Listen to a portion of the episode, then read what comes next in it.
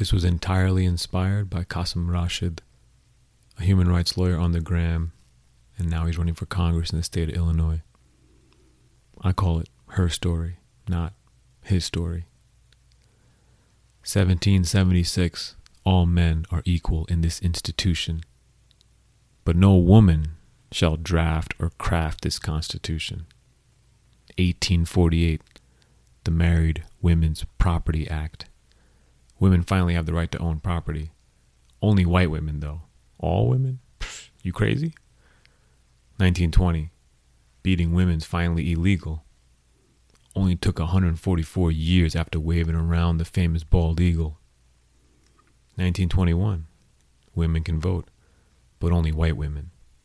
Asian women have to wait until 1952. Native women have to wait until 1962. Black women, 1965. Finally, Latino women, 1975. Almost 200 years of allegiance to the stars and stripes. 1970, no fault divorce allows women to bounce without having to say why. She shouldn't have to announce why she's no longer your wife.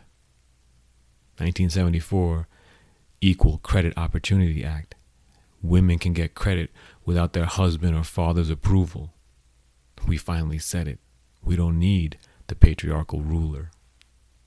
1981 The first woman appointed to the Supreme Court 205 years after the founding.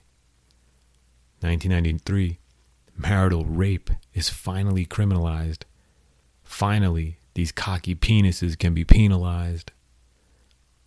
2022, Roe v. Wade overturned. Years of work turned into heartburn. 2023, the Equal Right Amendment, nowhere to be seen. Which means we'll continue to fight until you're forced to see me. 100% of the presidents are men. 98% of vice presidents are men. 96% of Supreme Court justices are men. 92% of the Senate are men. 90% of the House of Representatives are men. 90% of the Fortune 500 CEOs are men. Yet, 50% of this country are women. Come on, man. We can surely do better than that.